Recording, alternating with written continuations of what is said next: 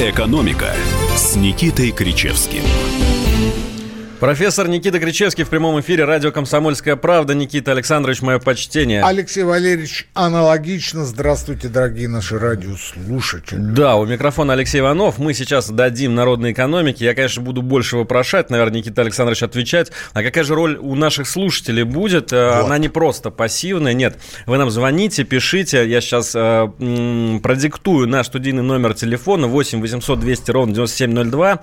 Но звонки мы принимать будем после получаса. Да. А, WhatsApp и Viber плюс 7 967 200 ровно 9702. Вот сюда вы пишите прямо сейчас. Мы сразу зададим вопрос дня. Вопрос дня, собственно, часто ли вы сталкиваетесь с контрафактом продуктовым в магазинах? С подделками. С подделками, грубо говоря, да. А, с какими именно? Какой у вас есть в этом плане опыт? А говорить мы будем а, как раз после получаса о системе маркировки, которая должна эту, э, э, это все вывести на корню. То есть все, э, все плохие продукты убрать с наших полок, оставить только хорошие качественные продукты. Вот. А пока, пока не могу э, не рассказать об одной новости, которая вызвала, на мой взгляд, очень странную реакцию э, э, в соцсетях. Я просто сегодня встречал о том, что отменили 50-рублевые детские пособия. Детские пособия по 50 рублей у нас да. были с 94 -го года. И вот, значит, э, Владимир Владимирович Путин э, подписал указ о том, что отменяем эти пособия. Сразу пошли э, крики, вопли о том, что как же так, последний... Последний полтинник отобрали. Последний полтинник отобрали, да. Друзья, ну, вы должны понимать, что вместо этого будут другие детские пособия, которые будут гораздо выше, порядка 10-11 тысяч рублей. Это уже широко анонсировалось в этом году во время прямой линии. Путин говорил о том, что а, теперь вот а, на детей с полутора до трех лет, если семья получает доход а, ниже а, двух прожиточных минимумов на человека, ну, то есть это примерно 45 тысяч рублей на семью, где два взрослых родителя. Ага. Вот если папа, мама получают 45 тысяч на двоих или меньше, то им на ребенка до трех лет будет полагаться пособие в размере одного прожиточного минимума ребенка. То есть это порядка 10-11 тысяч рублей от региона. То есть вместо да. 50 рублей, которые отменили, вводят с 1 января 2020 года новые пособия 10-11 тысяч рублей. В общем, поводов для паники нет, отставить панику, э, все нормально. Вот, Алексей Валерьевич, перебью. Вот кто о чем, а в о бане. Кричевский об изменении э, налоговой системы в отношении физлиц. Вот видите, что есть э, учет доходов домохозяйств. Это первый шаг к введению налогообложения домохозяйств. Ну, извините меня, пожалуйста. Это вы как раз я говорите имею... про прожиточный минимум, нет, да, который становится... Нет, нет, нет, нет, я имею в виду то, что а, вы сейчас наверняка скажете о том, что все больше и больше статусных господ а, поддерживает а, либо первый шаг прогрессивной шкалы подоходного налога, отмену подоходного для э, низкооплачиваемых слоев, подождите, либо же идут уже сразу, э, проходят первый шаг, идут на второй, говорят о том, что мы готовы и со своих доходов платить вплоть до 50%. Так вот, я много раз говорил о том, что во всех уважающих себя государствах, а мы тоже уважаем себя, но просто мы немножко опаздываем, а, существует а, система обложения налогов, а, доходов физических лиц в виде налогообложения домохозяйств. Что имеется в виду? Имеется в виду то, что берется доходы мамы, папы, да, у них, ну, к примеру, я абстрактную трафаретчику предлагаю, у них растут двое детей – и вот эти доходы делятся двое не на две части, а на четыре. На каждого человека да, в семье. Да, и получается, что подоходный ты платишь, исходя из того, что твои доходы и доходы твоей супруги поделены не, ну, на четыре части. Понятно, это же не только твои доходы, это еще и доходы твоих детей. Да, да, да. И вот я уверен, что а, мы так или иначе пройдем а, вот этот период, когда нужно будет ввести прогрессивный подоходный налог, и он у нас будет введен, я в этом не сомневаюсь. И наверняка такие, как Кричевский, они люди нудные, понимаете, будут говорить, а давайте домохозяйство облагать.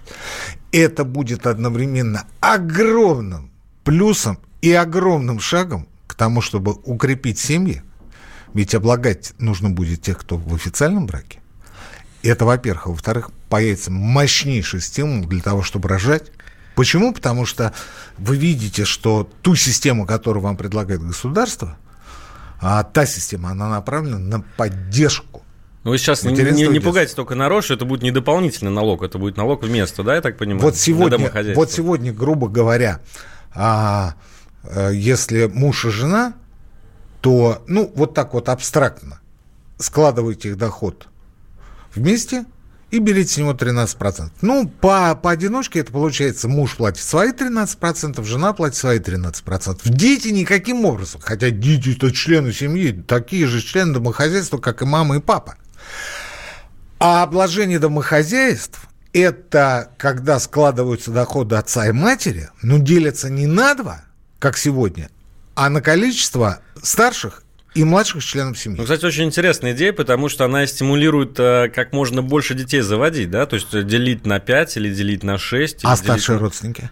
А, и на старших родственников а, тоже, А да? там 2 на 5 получается, а то и на 6. Представляете? То есть таким образом, э, чем больше семья, тем ниже налоговое бремя конечно, у нее будет. Конечно. И это явно совершенно будет шаг, о котором мы будем говорить в следующем году, и он наверняка будет виден. Потому что еще месяц назад мне никто не верил о том, что а, прогрессивная шкала подоходного налога, повторюсь, в первой ее части освобождения от налога низкооплачиваемых будет введена, мне говорили. На что вы, Никита Александрович? Ну, действительно, сейчас активизировалась вот эта дискуссия по поводу прогрессивного налога. Если раньше это были в основном голоса а, деятелей общественных и так далее. То есть сейчас уже действительно статусные люди об этом говорят. Сегодня, например, Греф э, заявил о том, что он готов платить до 50%. Там э, так интересно он объясняет, говорит, больше 50% платить не буду, это уже бред полный, 70% платить, это значит... 50 тоже много. 50, ну да, он говорит, от 20 до 50, но вот 50 он поставил потолок да, того, что он да. готов отдавать налогами. 50 много, Герман Оскарович, 50 много. Я понимаю, что вы хотите подтолкнуть общество, социум к тому, чтобы обсудить и как можно скорее ввести. Но 50 это много. Мы просто должны учитывать, допустим, опыт других стран. Мы помним, что во Франции очень высокие налоги на богатых, да? И нет, по, и нет, по... нет, нет, Алексей, мы пересидим сейчас эту тему, это отдельная история.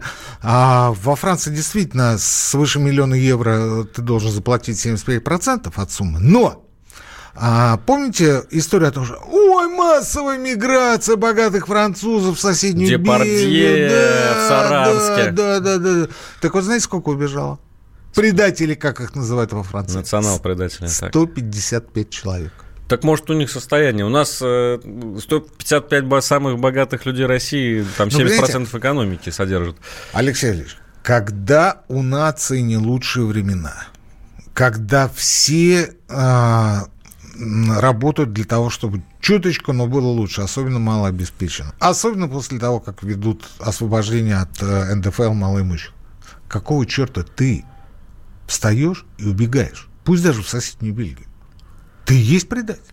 Вот приблизительно та же история сегодня происходит, а, у нас осталось пару минут, сегодня происходит с а, так называемым окэшиванием или предпродажной подготовкой многих крупнейших компаний в стране. Так, ну тут нужно пояснить, о чем идет речь. Речь идет о том, что э, я наблюдаю в последнее время странные телодвижения э, на фондовом рынке, в дивидендной политике, в выкупе своих акций крупнейших компаний в области металлургии, э, нефтегазохимии, нефтедобычи, и э, всех тех компаний, которые в былые времена называли капитанами или флагманами нашей экономики. Что имеется в виду? Имеется в виду то, что они объявляют сумасшедшие просто дивиденды. Лукойл объявил, вот буквально сегодня вышла статья в ведомостях, Лукойл объявил не 100% прибыли на дивиденды, а 100% от э, свободного денежного потока, что, э, естественно, будет больше, нежели чем а, чистой прибыли. Ну, а рекордные дивиденды в этом году выплачивают практически все крупные компании из э, вот, топ 10-20, вот, почти все. Вот, плюс ко всему, если брать а, Лукойл, он об, а, объявил об обратном выкупе своих акций у кипрской компании. 3 миллиарда долларов он уже вывел. Кроме этого, разговор идет о том, и, собственно, Олег Перов это признает, и об этом есть информация в прессе, о том, что а, мы останавливаем некоторые скважины. Ну, они по нашему мнению, не очень рентабельные. А, ну и, конечно, поддувается информация на фондовом рынке о тех радужных перспективах. Растет капитализация. А что есть капитализация? Это продать дороже. Это продать дороже. И они идут по этому пути. Я не буду говорить о том, какие а, версии сегодня бродят на рынке по поводу возможного покупателя а, Лукойла. Это наша компания, нефтяная компания, неважно. неважно. Это не Роснефть.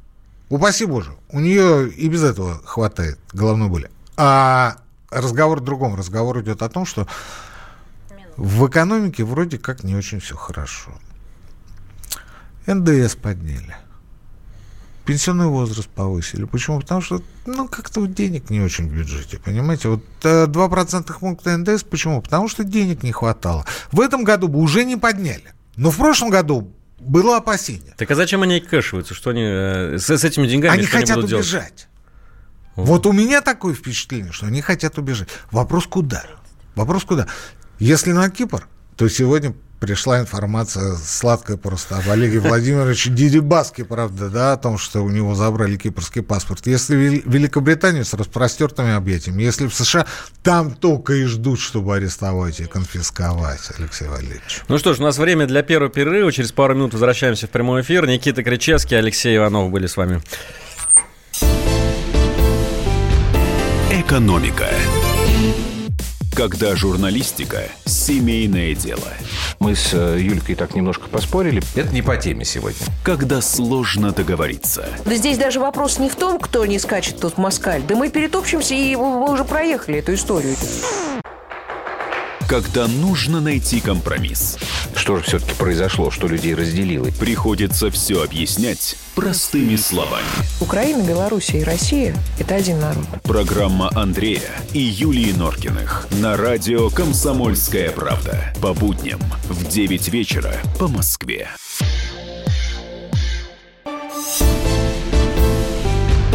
«Экономика» с Никитой Кричевским. Раскладываем по полочкам все о народной экономике. Никита Кричевский, профессор в студии Алексей Иванов. Ничего он не пишет, Алексей Валерьевич. А мы сейчас попросим еще раз, э, сформулируем наш вопрос. Э, э мы хотим, э, дорогие слушатели, чтобы вы нам написали, э, как, какие, собственно, поддельные продукты вы встречаете на полках магазина. Мы будем говорить о маркировке через э, еще один перерыв. А, напомню, WhatsApp и Viber плюс 7 967 200 ровно 9702. Ага. А, студийный номер телефона 8 800 200 ровно 9702. Это мы будем принимать после а, получаса. В общем, пишите, а нам довольны ли вы качеством продуктов и встречаете ли вы контрафакт? Ну Если вот, да, например, то какой? Например, например, случай, можете прямо называть конкретно, где это было, а, когда вы покупаете какую-либо продукцию, а там срок годности истек или перебит. Ну, к примеру. Ну, например, да. Такую возможность, да сплошь и рядом. А давайте пока еще новости обсудим, пока Давайте. у нас народ собирается а то с мыслями. Я пере, пере, пере, перескочил. А, смотрите, такая новость была кадровая, в общем-то, на этой неделе. А, отправили в отставку а, руководителя российского экологического оператора Буцаева. И, как ага. говорят, что теперь компанию возглавит аудитор счетной палаты, известный человек, бывший руководитель Министерства строительства России Михаил Мень. Почему это важно? Собственно, не все, наверное, знают, что такое, что такое российский экологический оператор. Да никто не знает. Это в этом году была создана такая госкомпания, которая является оператором мусорной реформы. А что такое мусорная реформа? А вот что такое мусорная реформа, узнают уже больше. Да? У нас в этом году э, запущена новая система по обращению твердых бытовых отходов. Ага. Э, должен, быть, должен появиться раздельный сбор, а, должны появиться полигоны по утилизации, должно быть меньше несанкционированных свалок. Ну, в общем, вопросов по мусорной реформе на самом деле у населения было много. И а, не все, наверное, поняли. Все, все заметили, что в платежках э, да. цифры увеличились, но а, не все заметили улучшение в лучшую сторону. Может быть, поэтому Буцаева и убрали? Вы знаете, мне сложно говорить, почему его убрали, Алексей Валерьевич. Это бюрократические разборки, что там, э, какая кошка пробежала и что там было недосказанно и пересказано, не мне судить. Я только вот по телеграм-каналам, по каким-то отрывочным сообщениям видел, что то он в Ярославль прилетел на вертолете губернатора Московской области, то какие-то часы у него. Ну, в общем, какая-то какая такая, знаете, компра какая-то, ну, не сказать, что дешевенькая. Ну, вот ни тебе, ты понимаешь, масштабных миллиардных хищений. Да, мы-то уже привыкли, Да. нас уже избаловали Ну, новостями. конечно, а тут, ну, ну, на вертолете сидят. Ну и что за это увольнять? Да по нынешним временам за это медаль надо давать, как минимум. Потому что, ну, когда у полковника Захарченко обнаруживают э, тонны денег, извините, на вертолете слетать, да еще и по делам, да еще и в Ярославскую область, ну, это как, не знаю, вместо зеленого пере- перескочить перекресток на желтый. Так, хорошо. Вы, Даже не за- на красный. вы заметили, что мусорная реформа что-то поменяла? Я пока этого не заметил. А, то, что платежки стали более увесистыми, э, заметил не только я, но и наверняка все наши слушатели. А, больше того, мне не вполне понятно, что значит раздельный сбор мусора. Объясню почему.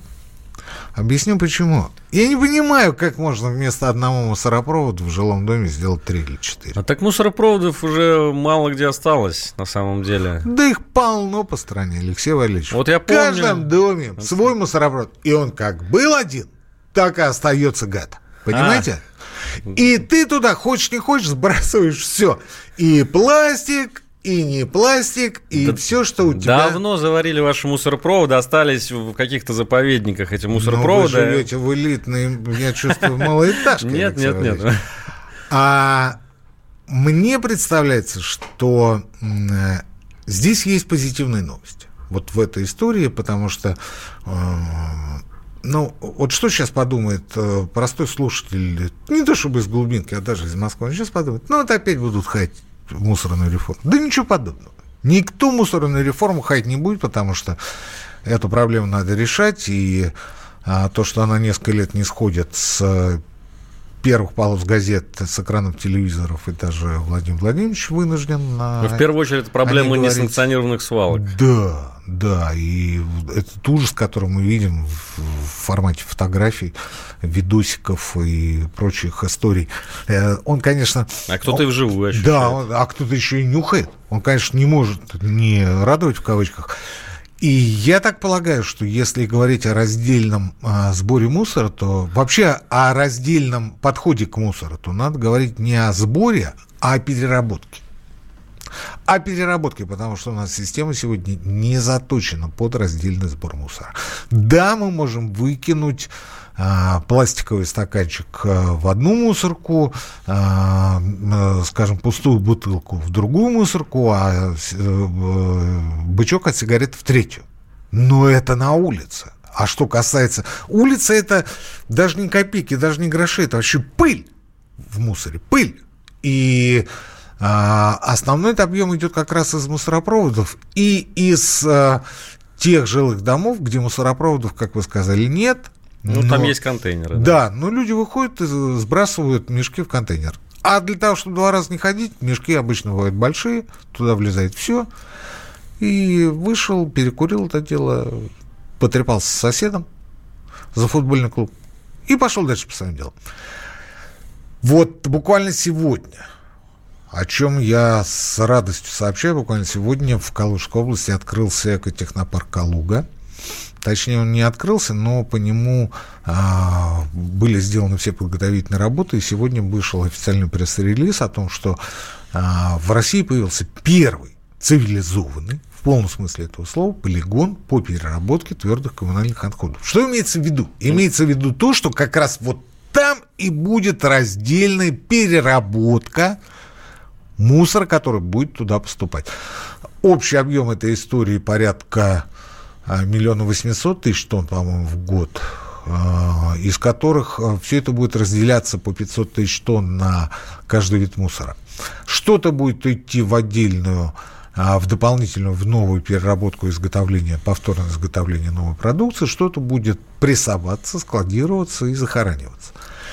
И вот тут я почему обратил на это внимание, мне очень хочется дать позитив слушателям. Вот тут очень интересный момент, связанный с внешним окружением первым.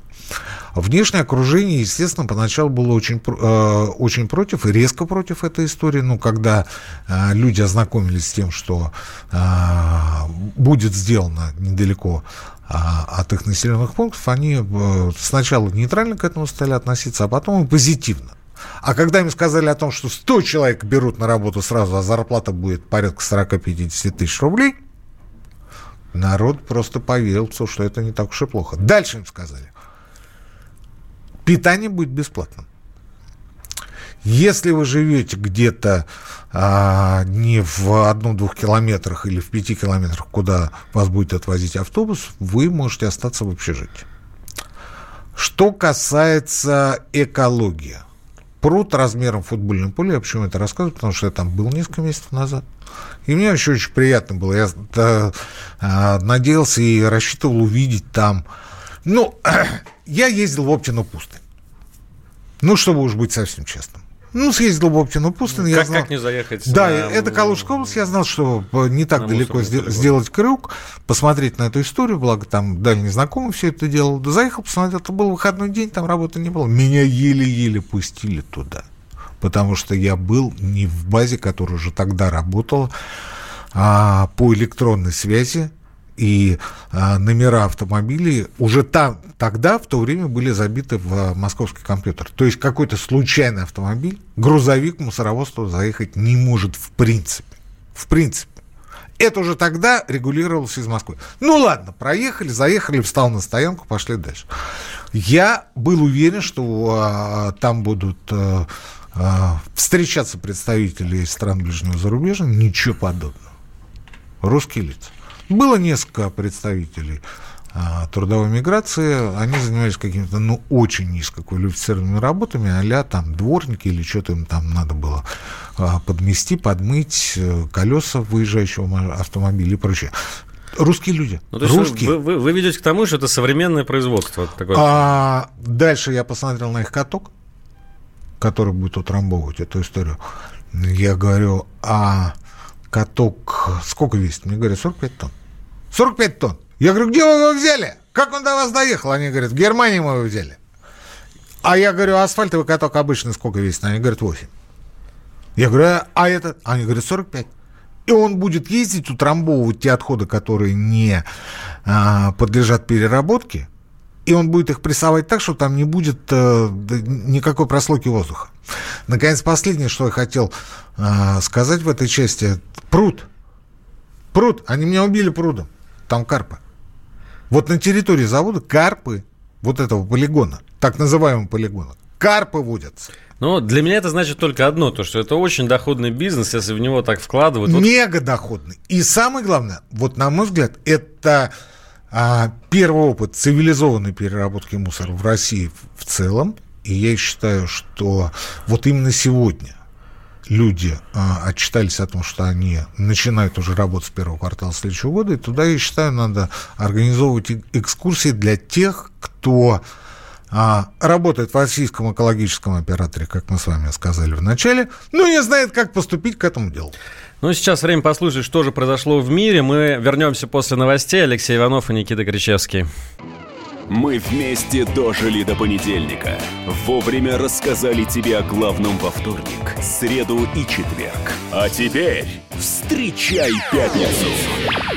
На радио «Комсомольская правда» новая программа. Каждую пятницу в 8.00 Сергей Мардан и Надана Фридрихсон. Три часа самого острого эфира. Мардан и Надана. В программе «Опять пятница». Взболтай и можешь смешивать.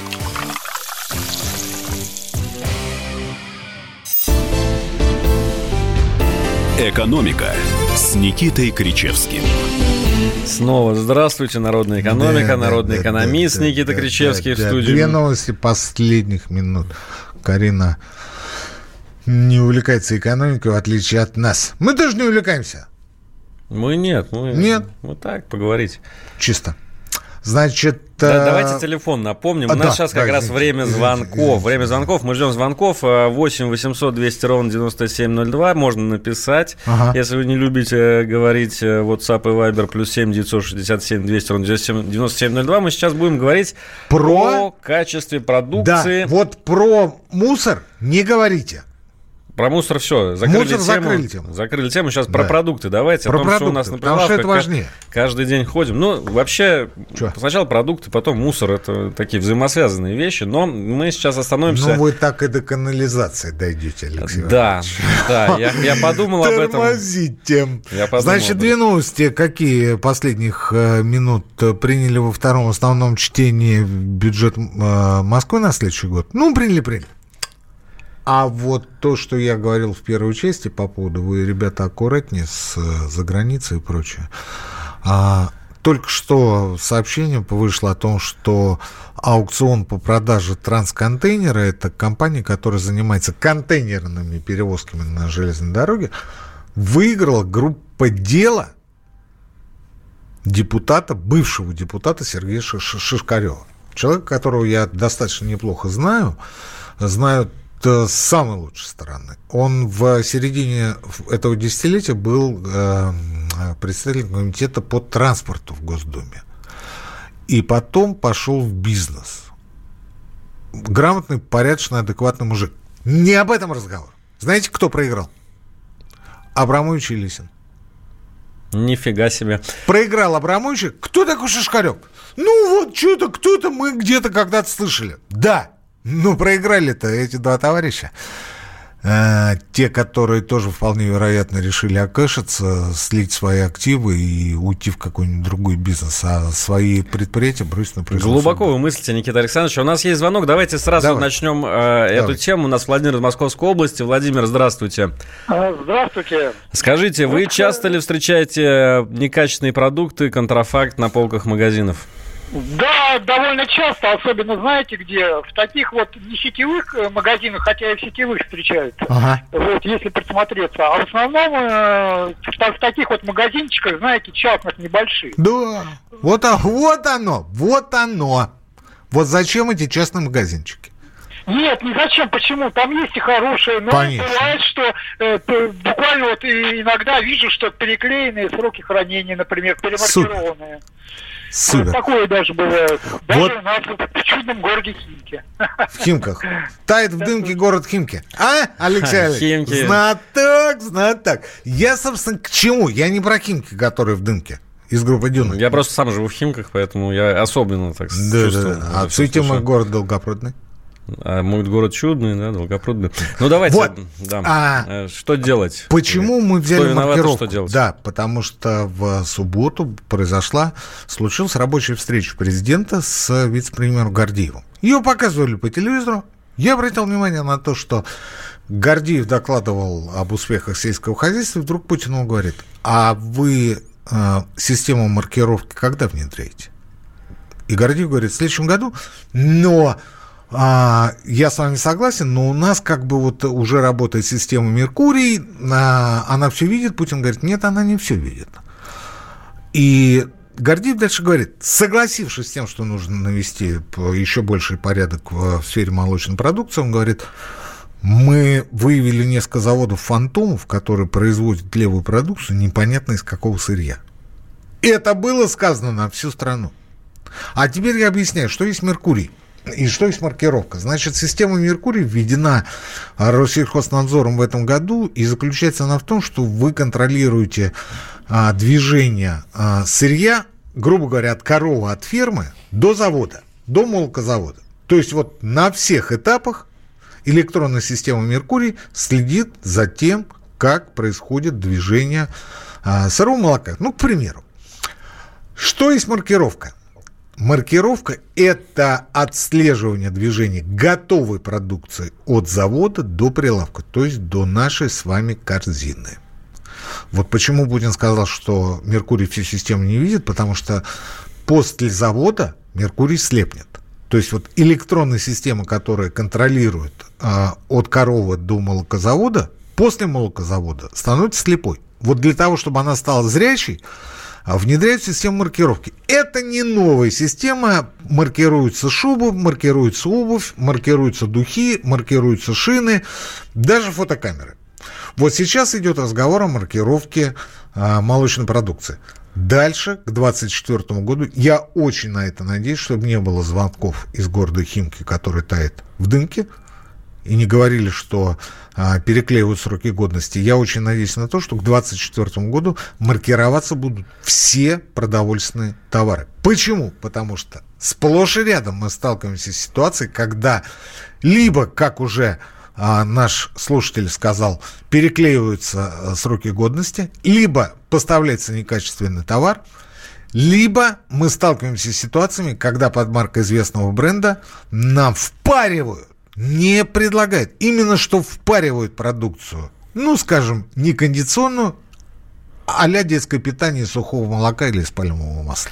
Смотрите, сколько сразу сообщений нам упало в чат. Это тут кто-то злорадствует, что вам никто не пишет. Нет, на самом деле писали, просто был небольшой сбой в WhatsApp. И сейчас очень много сообщений от людей по поводу того, какие они контрафактные продукты. У нас есть звонок еще один в студии, да? Э, э, Михаил, Михаил, здравствуйте. Здравствуйте. Э, Михаил, вы встречаетесь с контрафактом на полках да. магазинов? Встречаюсь. А можно задать вопрос Никите Кричевскому? Слушаю.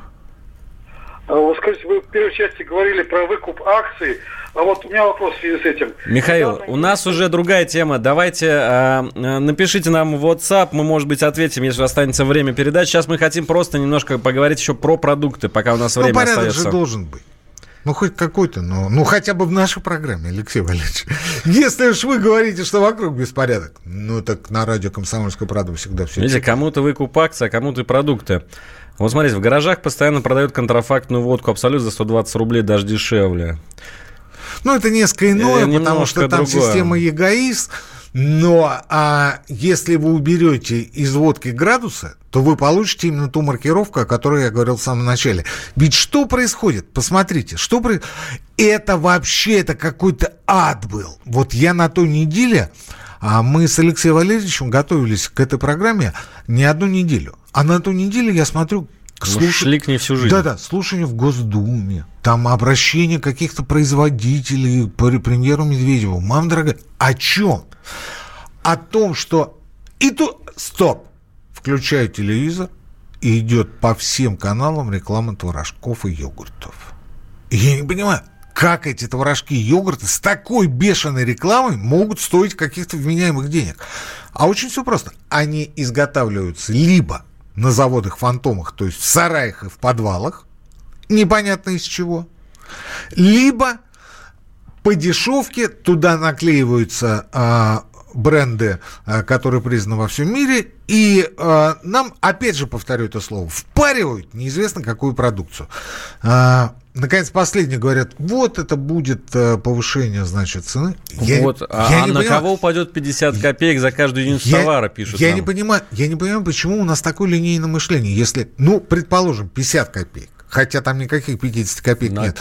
Если, если 50 копеек будет удорожать продукция, с какого вы решили, что производитель переведет и перенесет эту цену или эти дополнительные затраты в конечную цену продукции.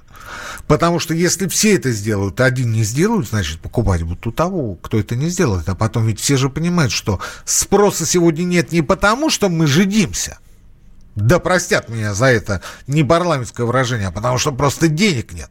Ну, ты можешь поставить хоть по 100 тысяч рублей за пакет молока. Ну, никто не купит, Ну, братан. точно так же НДС частично лишь перенесли на потребителей, да? Конечно, Очень многие производители конечно, разложили эти затраты Еще один нюанс, еще один нюанс. Вот смотрите.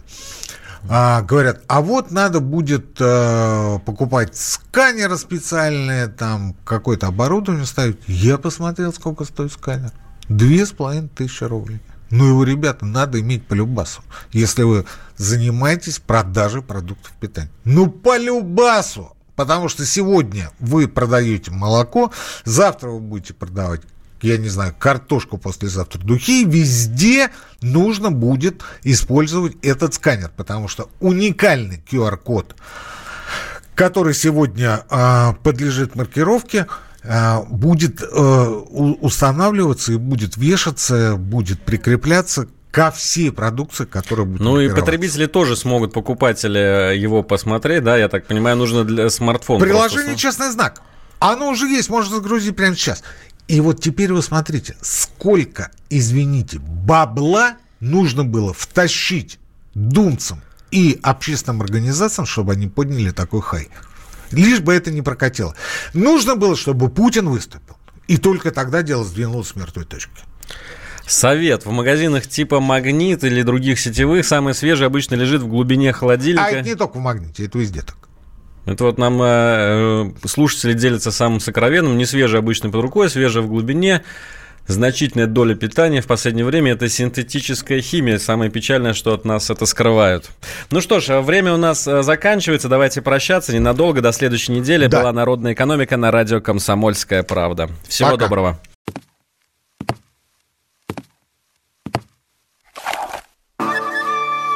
Это была тяжелая неделя. Хороший. Ребята, давайте жить дружно. Плохой. Понимаете, не признавали у одного кандидата подпись его родного отца.